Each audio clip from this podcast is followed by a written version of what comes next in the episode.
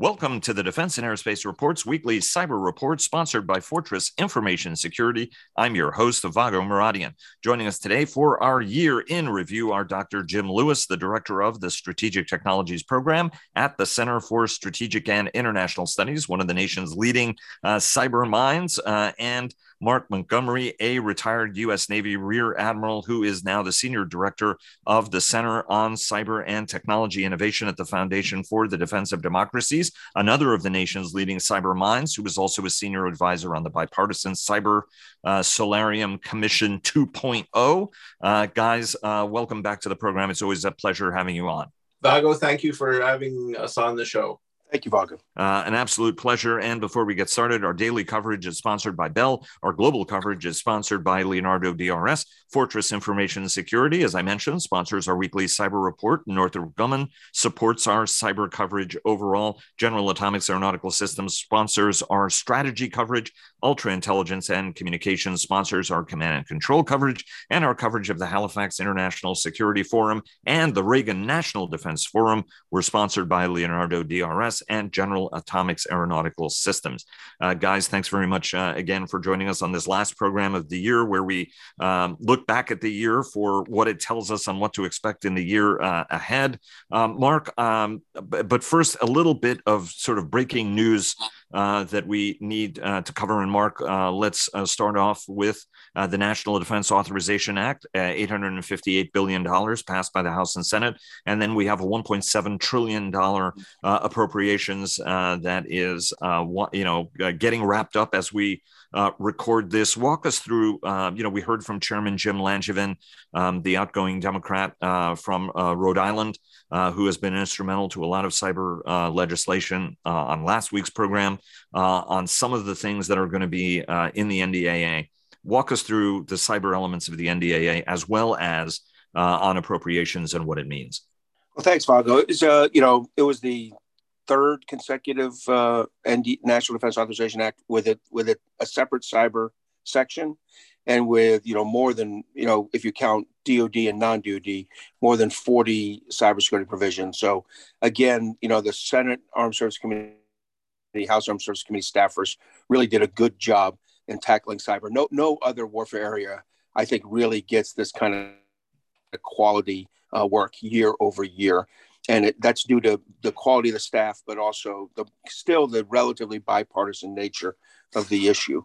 Um, big big uh, items in there were within Department of Defense. There was uh, the establishment of Assistant Secretary of Defense for Cyber uh, policy, uh, taking it away from uh, John Plumb, who is completely overloaded already with space, missile defense, nuclear weapons, countering weapons of mass destruction and cyber, and now moves into its own area. I think that's good. If we all recognize there's probably not going to be a cyber force anytime soon because of the recent establishment of Space Force, then you you do need an assistant secretary of defense that's uniquely holding the services accountable for train, maintain, equip, taking the pressure off U.S. Cyber Command, trying to do that where, where they're just not effective in telling the services what to do. That's the biggest DoD one. There was also some great guidance to um, Cyber Command on force generation. Um, uh, stati- you know, providing force generation planning, providing force readiness planning, really giving Cybercom some tools to beat the services over the head while they wait for that Assistant Secretary of Defense, and then also some acquisition enhancements. These are all follow-ons to 2021 language in the FY21 National Defense Authorization Act. Outside of um, Department of Defense, there was still some work done. Now, less than normal because we had a pretty rich Infrastructure Act, CHIPS Act, and 2022 approach. But the big ones there were the Cyber Diplomacy Act was passed, uh, ensconcing Nate Fick's, you know, the Bureau of Cyberspace and Digital Policy at State Department, uh, you know, ensconcing it in law. Um, I think that's important. That'll make it easier to appropriate and grow it. Um, you know, a State Department might, you know, push, you know, uh, have second thoughts about things. You know, having it in law really gets it done. And we've had a president in the past, the Secretary of State, get rid of this whole idea. So good to put it in law. Um, the other big one, I think, was a FedRAMP reauthorization. Um, there's some disappointments for us that the systemically important critical infrastructure didn't happen. I think that's a reattack for next year. The Joint Collaborative Environment's in a study know, NSA didn't help get it across the finish line. So Congress said, well, NSA, go ahead and tell us how you want this written exactly to get across the finish line. I, I think that's probably a good move at this point. So all in all, a pretty good uh, National Defense Authorization Act. Uh, and it's uh, pretty pretty amazing uh, how many years in a row that we've had uh, investment as uh, you know everybody uh, on this Uh, program have called for doing a better job and and the ball is uh, is moving more quickly. Jim, uh, you've been a, a long time constructive critic on what needs to be done. How do you assess the progress to date? Uh, this year, last year, and including in uh, the legislation that's coming out of Congress in terms of improving um, our secure collective national security.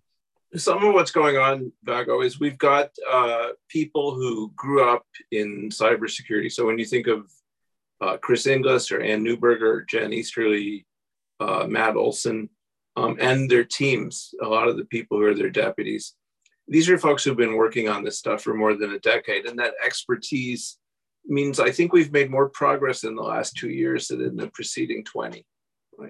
Uh, some of that is just catching up with things that fell off the map in the previous administration, but a really strong team with a fairly clear agenda has, has helped the country do better. Uh, a lot of the incidents uh, that greeted the Biden administration, like Colonial Pipelines and the Chinese and others, that helped focus the mind, SolarWinds, you know, on software and the need for better software. And then, of course, the war in Ukraine. So uh, a much more active environment, a much more dangerous environment, but a great team. And that's part of why we made progress. And on the Hill, we'll see what happens after Congressman Langevin leads because he's been such a leader, but he has said that there are people who will be able to take his place. And you've got Angus King and Gallagher and others who um, probably will pick up the mantle. And uh, overall, we're in, we have a long ways to go, but we're in a lot better shape. Uh, I, I, would agree, and it's going to be very interesting to see what Mike Gallagher does uh, as chairman of the select, the House Select Committee uh, on China and the cross connections that he's going to bring to this as a as a real interdisciplinary um, thinker.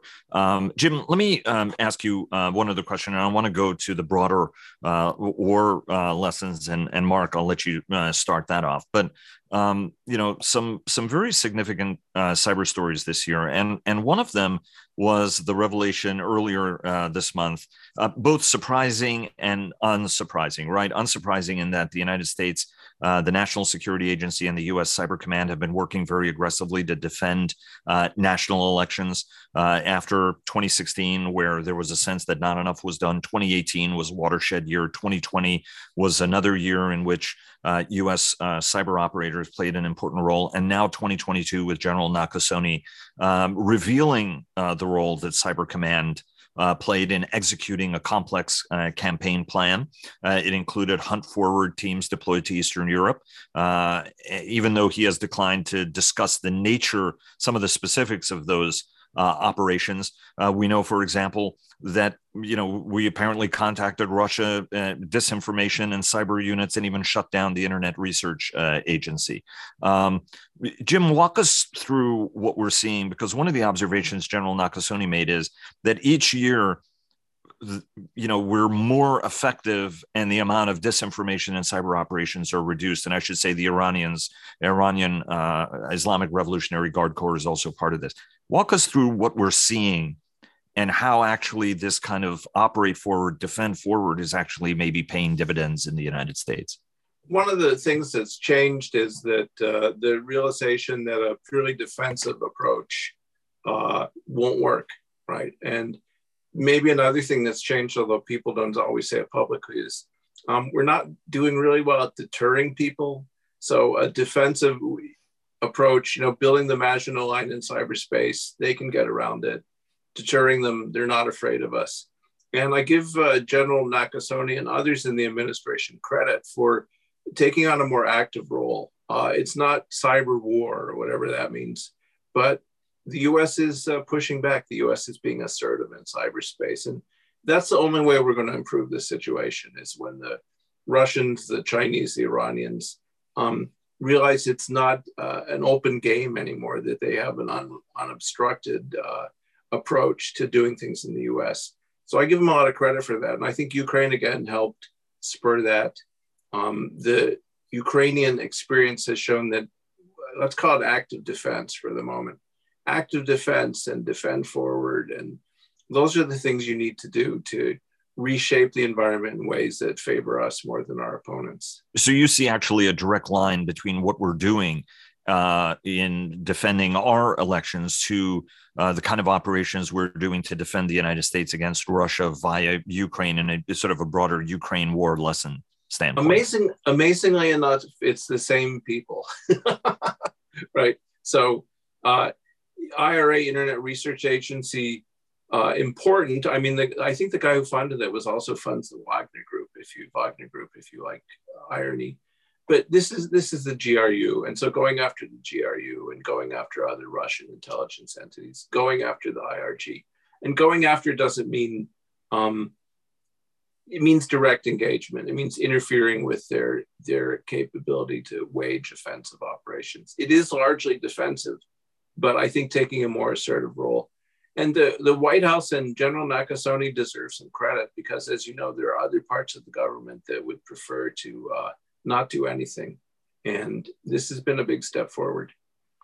Um, Mark, uh, you uh, you know both uh, in uniform and out have been paying attention uh, to uh, this issue. What do you think are the big cyber operation lessons uh, learned from Russia's war on Ukraine? You know, we we keep and we heard about it a little bit at the Reagan Forum. You and I were there about sort of the cyber dog not barking. I think is the way uh, that uh, Senator King said it, and and part of I think what he said is that we're also doing a good job defending forward, which is part of uh, this. All of us have discussed this numerous times over the course of the year. Um, what's what are your kind of key uh, takeaways and and you know is is this dog actually barking a little bit more loudly? It's just that we're doing a good job muzzling that dog forward so that it doesn't bite anybody over here.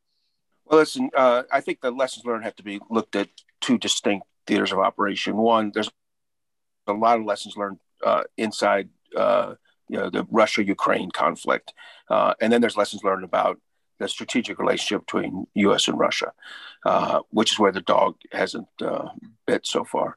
So in in the Russia-Ukraine one, the lessons learned are are are that the integration of of cyber uh, into kinetic operations requires a lot of planning a lot of, of pre work and effort um, that didn't occur because President Putin kept his card so close to his, his vest on this. I also think they planned for a three or five day operation and had at most three or five days worth of cyber targets fully vetted and ready to go.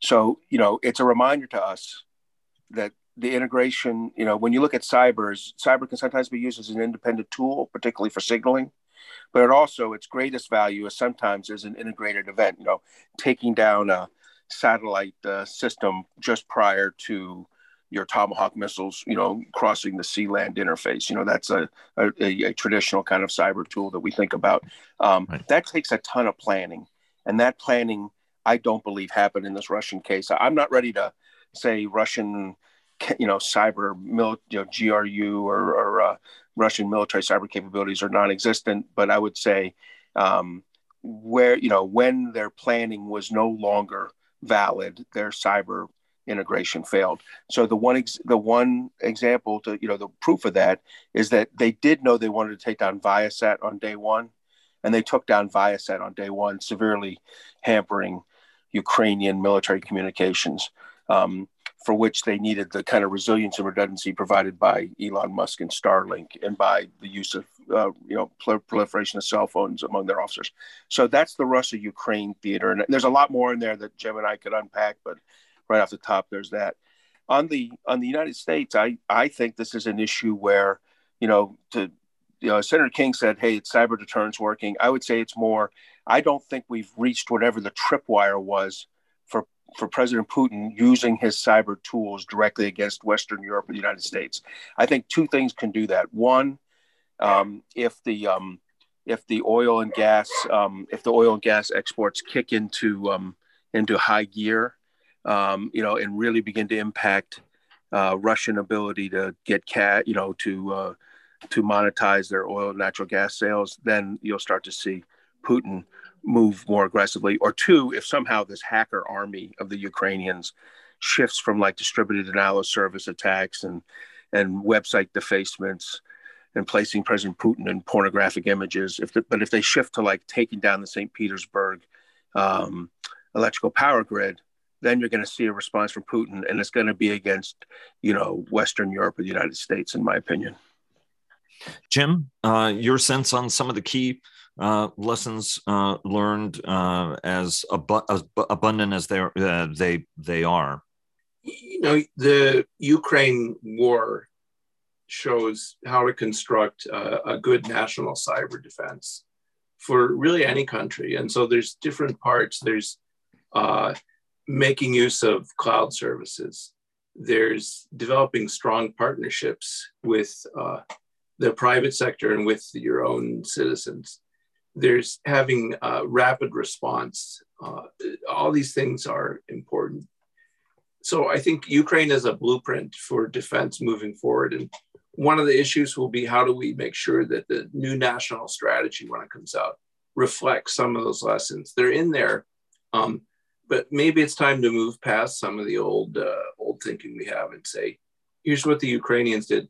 A lot of countries, the Koreans, the Dutch, the the anyone you can think of, they could copy the Ukrainian approach, and it would probably make them more secure in cyberspace. What what's the old thinking um, that has to be discarded from your standpoint, right? I mean, you spent some time in Korea, uh, a country known for some new thinking. The Japanese have their new national security and defense strategies out.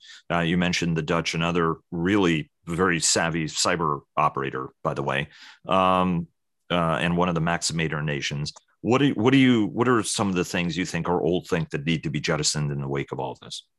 Well, I think that what we've seen is uh, is um, and Mark touched on this uh, coordination. You need coordination in offense between kinetic and cyber. You need coordination in defense among all the different parts because it's not going to be state only. It's not going to be just government agencies doing this, and it's not going to be just your national entities doing this. And so Ukraine was lucky in that they had a, a number of companies uh, help them out in monitoring and response, uh, in providing um, resilient services. So I think that the, this is a more distributed approach, more of a partnership approach. And so that's the biggest change is it's not, it's not, the government may have to organize this, the government may have to coordinate it, but it's a partnership. Well, look, Jim and I have used the term, both of us, a lot uh, over the last two years of resilience. I think, I think that's what a, lot of this is about is building that resilience. And, and when you ask what's the old thought, the old thought is the thought that like when I worked for Dick Clarke 23 years ago and we wrote the National Infrastructure Assurance Plan, we kind of like you know we uh, you know um, you know we we wrote uh, a a strictly voluntary approach with some you know with loose confederations with between the government and the pri- in the private sector. That's old think, and I think you're going to see in this national cyber strategy. I think Jim and Ver do it, and I agree. A much more direct, you know, a direct thought thought process that you know 23 years of voluntary efforts have left us you know unprotected in a lot of critical right. infrastructure areas.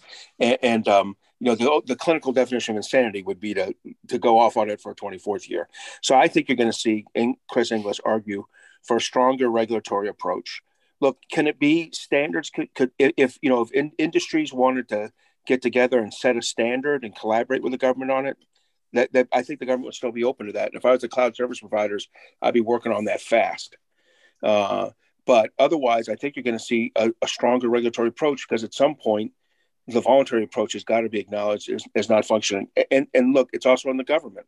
The government's laissez-faire attitude to the sector risk management agencies, where you have energy investing money properly, you know, $200 million budgets for CESER, 120 people, and you got EPA, agriculture, health and you know public health and safety, you know, HHS, kind of running on fumes with two wood nickels to rub together with two or three people doing the work.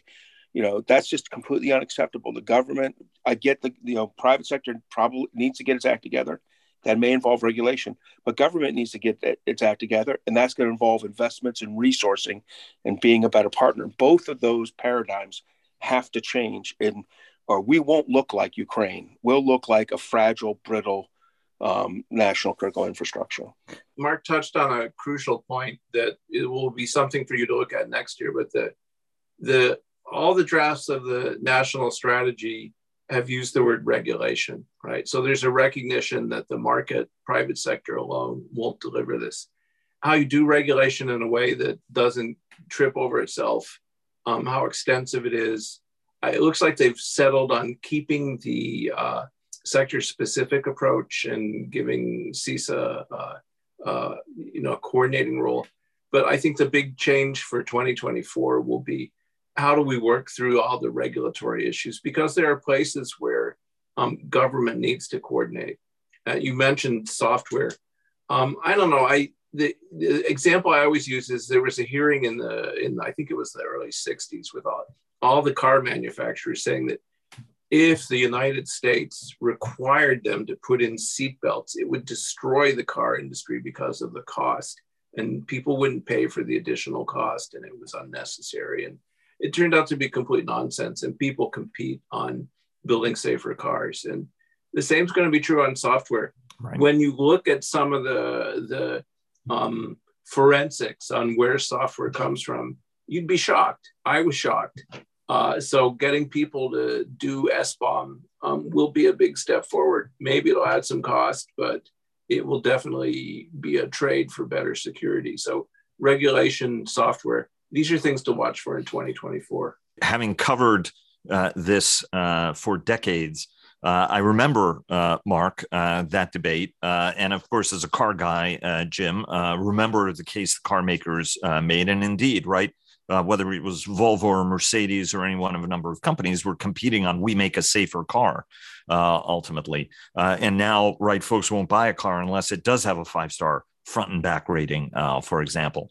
Uh, you know, uh, the question I want to just briefly ask because I want to get to ransomware and and dig a little bit deeper, Jim, into uh, the software bill of origin and, and materials, and indeed on hardware as well, to try to identify these shortcomings and how much it's going to cost. I mean, I've, I've been asking this question of you guys as well as Chairman Langevin and every everybody else about how much it's going to cost us.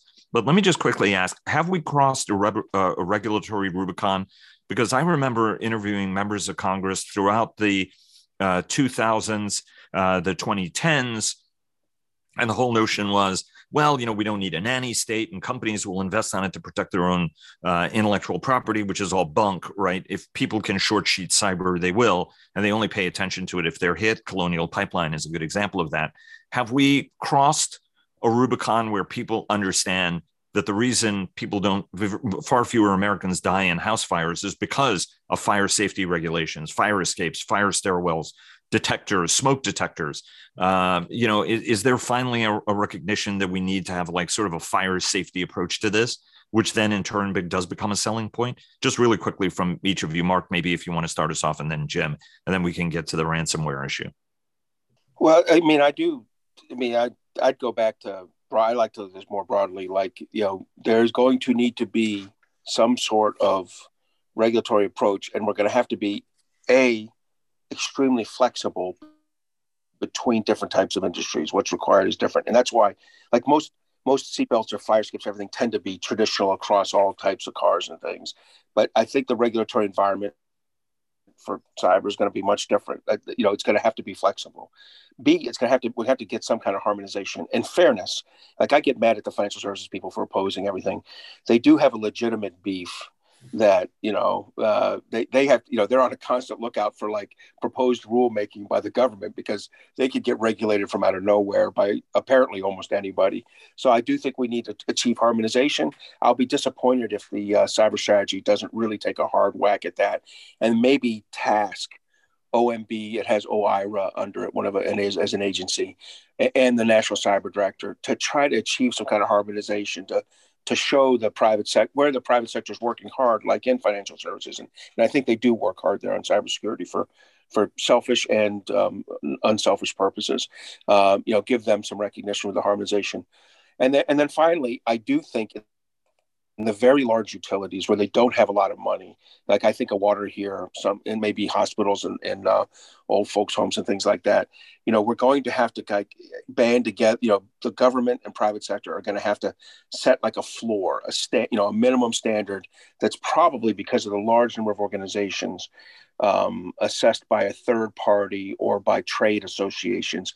Because I don't think you could build EPA at this point EPA is so under resourced. It would take a decade, I think, to build them up right. to be doing a, an actual cybersecurity. So I think with those, those three kind of you know thought processes of you know uh, uh, of, um, of, of having um, ranges of cybersecurity, of of having um, you know um, of of having opportunities for the uh, private sector setting them. And finally, I would say there needs to be some incentivization to the degree that, especially when we're talking about medium-sized businesses, we have to start thinking about incentivization of this, which is going to mean probably, I, I think, tax tax incentives will be the you know not the easiest, but the most reasonable way to achieve that.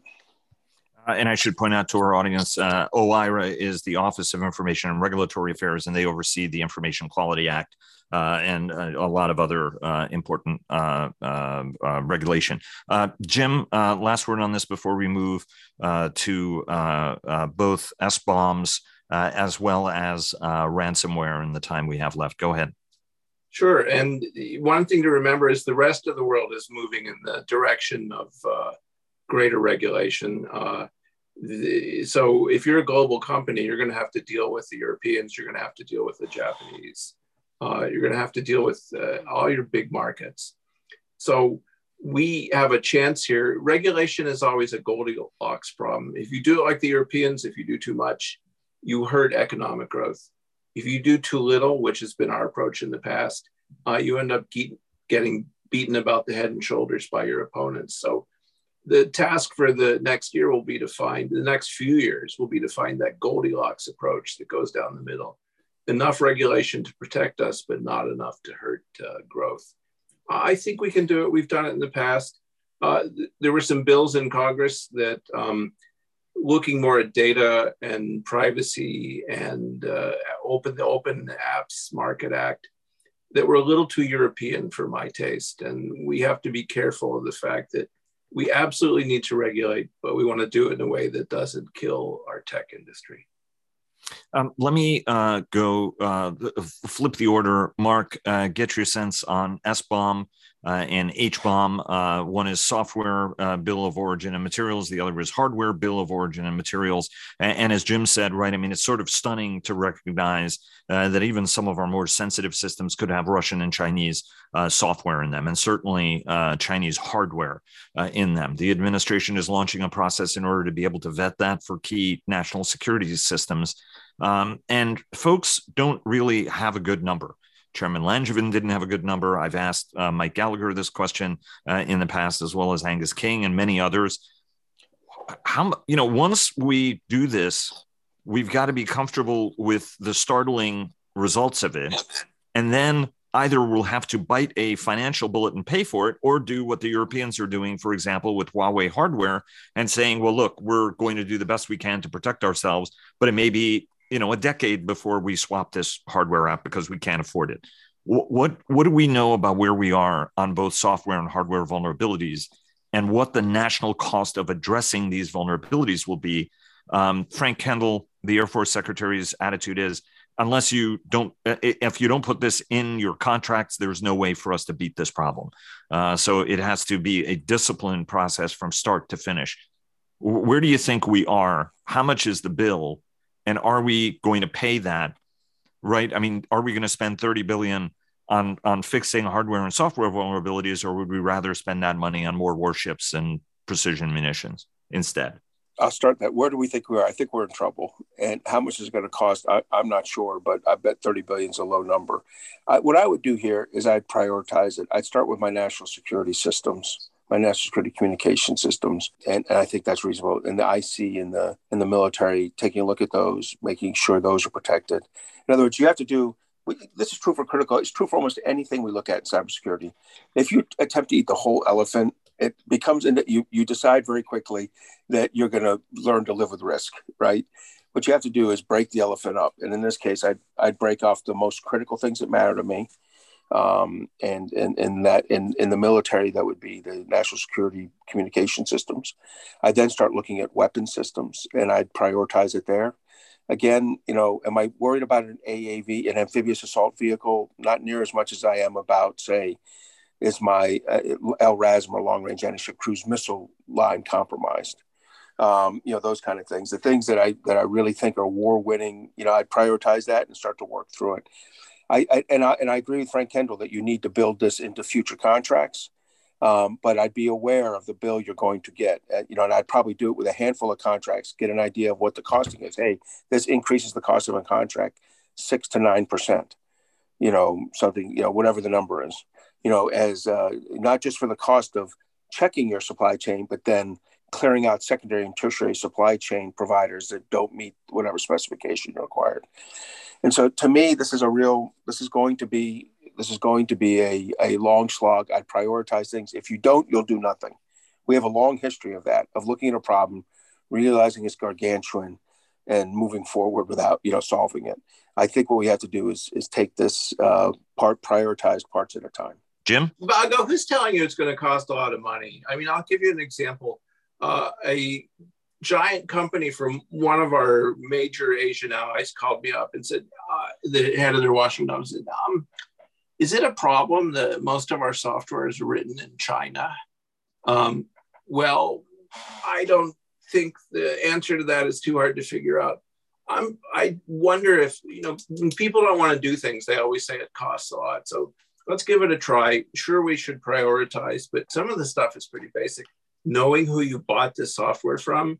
One reason people don't want to say that is because in um, previous studies, we found you buy a software product, but the vendor has you reused code that you previously paid for, and they're using open source. The God knows where it came from, but it's it's cost free. So uh, don't don't get hung up on the cost. I mean, prioritize sure, but um, you know this is sort of basic uh, basic hygiene and I'm I don't I, knowing who you bought from should not be that expensive. Uh, uh, Mark, do you want to do you have a counterpoint uh, to that uh, before we quickly hit uh, ransomware? And I want to get your prediction on what you guys think the biggest cyber threat uh, will be. Even though we're going to have another program at the start of the year to take a look at what has to happen so, and what need to be the big stories of, of the year. But go ahead. So I agree with um, Jim that finding out who your software comes from might be inexpensive. I will say that I think the bill that Frank Kendall's worried about is when you decide that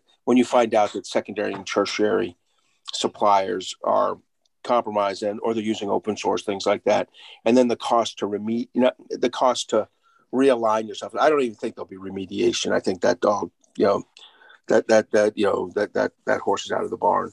But um, but going forward, I think there may be an increase in cost on contracts. But I will tell you, I don't mind paying that. It, just think, think if you said to yourself, "Hey, we're getting a new um, surface-to-air missile. It's this neat HQ9 that the Chinese produce, and we're going to go ahead and put it on the new Constellation class frigates."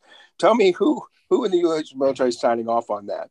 No one. So why would you right. think it's okay to get software, you know, from from state-owned enterprises or things like that? So I, I, I again, I agree that the cost of finding out what's going on could be reasonable, and the cost of some ways going forward may be reasonable, but there will be some bills that are kind of that make your stomach hurt. I will tell you right now, we're not we're not going to find a different magnet producer for the F thirty five. Right, and thankfully, right. I mean, the magnet's not doing anything, uh, or at least we don't think doing anything bad in and of itself, right? I mean, there exactly. are things that we can, uh, you know, not to channel our mutual friend Eric Sayers, but it's like you know, there's a whole bunch of things we can actually buy from the Chinese that aren't technologically sophisticated and and you know don't don't really matter to us. And just to put in a word there for Secretary Kendall, um, you know, his attitude has been uh, in interview after interview the fundamental importance of the surety of our systems, right? I mean, he said it doesn't much matter if we have some of the best hardware in the world if it's if it can be cyber compromised at the time when we need to use it. So it has to be a priority, and um, you know will be uh, and and has been reflected, I think, in in some of the services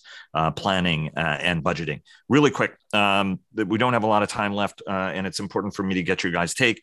Ransomware uh, was a very big story uh, this year a lot of activity on the administration's part, on the diplomatic front, a lot of messaging from the president directly to foreign leaders on this and the world.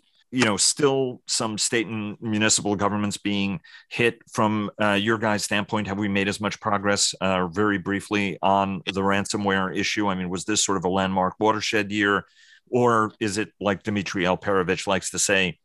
$24 million goes a long way on the Russian Riviera. They hit you, they're going to go away. They'll come back when they want more money you know, uh, ransomware's been a diplomatic success for the administration in that they've managed to get, you know, 35, 40 countries in the room to talk about cybersecurity at the White House. That's a big step forward. I don't worry about it as much because the the ransomware is very sophisticated. They're not going to put you out of business. Um, there are basic things that we all know now that can reduce the risk of being a victim getting more companies to do that would be good. But you know, if we if we fix ransomware, the cyber criminals will just find something else because the fundamental problem is there are a couple countries that provide sanctuary for criminals, and as long as they're untouchable, they're not going to stop. But ransomware, um, you know, the thing that excited people, of course, was Colonial Pipeline, which is a weird story in itself, but overall, we seem to be getting a handle on it. FBI has been doing good at clawing back some of the money. So it was one of those, uh, you know, the, you get these uh, internet memes, and the internet meme in cybersecurity for last year was ransomware bad. Next year, we'll have a different meme. Mark? So I think ransomware is still grossly underreported and you know by by the victims and I think it's a still a big growth industry. I share Jim's uh, slightly cynical view that it's maybe not be so bad if it's if it's helping uh, improve cybersecurity efforts at small and medium sized businesses as they gear up. They would have never geared up to deal with cyber malicious activity because they'd have said that's not going to happen to me or I don't have anything worth taking. But they sh- but since uh, ransomware basically makes uh, con- you know makes data monetizable um, it has, you know, it can affect almost any company. So I do believe it's improving our security that way. I agree with Jim that it's good for our diplomatic work on all cyber issues. I will say I think it's going to remain Tate. It's going to remain a growth industry. I got to tell you that Medibank attack in in uh, Australia with the releasing of really personal and private information about medical conditions and procedures people had had. If that happens in the United States in 2023, all hell is going to break loose in our litigious society. Uh, so um, we'll have to see. I think ransomware will be a big issue again, but you know, I secretly hold a cynical view that it ha- does help drive uh, medium and small sized businesses to think more about cybersecurity and make the proper investments. Uh, and uh, very quickly, in ten seconds, from either of you, what is going to be the biggest uh, cyber biggest cyber threat of 2023? Jim, Ooh, that's a hard one. I you know, I the, everyone's always worried that the Russians will be tempted to do something bad. I would say China, but China's already sort of at hundred percent, so there's not a heck of a lot more they could do. But it's the usual stuff. I think state opponents are the most dangerous. Uh, the Iranians are getting better, but they they're focused on trying to beat up Israel. So watch Russia, uh, watch China. Mark. So for Angus King, I'd say it's Paul Nakasone retiring next May. But uh, since I'm not, I'll uh, you know I'll, I'll, agree that you know I think the state opponents are a big one. I think Russia will. I think if things go badly in the spring, uh, Russia's going to have to hold someone accountable. And since it's not going to be Putin, you know, it's going to be Western Europe uh, critical infrastructure or U.S. critical infrastructure. So I would be, I'd be shields up, so to speak, to use Jen Easterly for that uh, you know, for, for, that kind of future. And I agree completely on Israel. It's all about Iran, and on North Korea, it, it's all about the dollars, not about attacking us. Um, and and the Russians are very good at executing set piece operations, right? So I mean, they could be planning something right now as they did on SolarWinds, uh, even if they're not as agile uh, when things start changing. Guys, thanks very very much. Really appreciate it. Hope you guys have very happy uh, holidays and a happy, healthy, uh, and prosperous uh, new year. And look forward to collaborating in 2023 as we have these many years. Thank you so very much to both of you, and hope uh, wish you all the very best. Thanks. Yep, thank you, Vago. Happy holidays.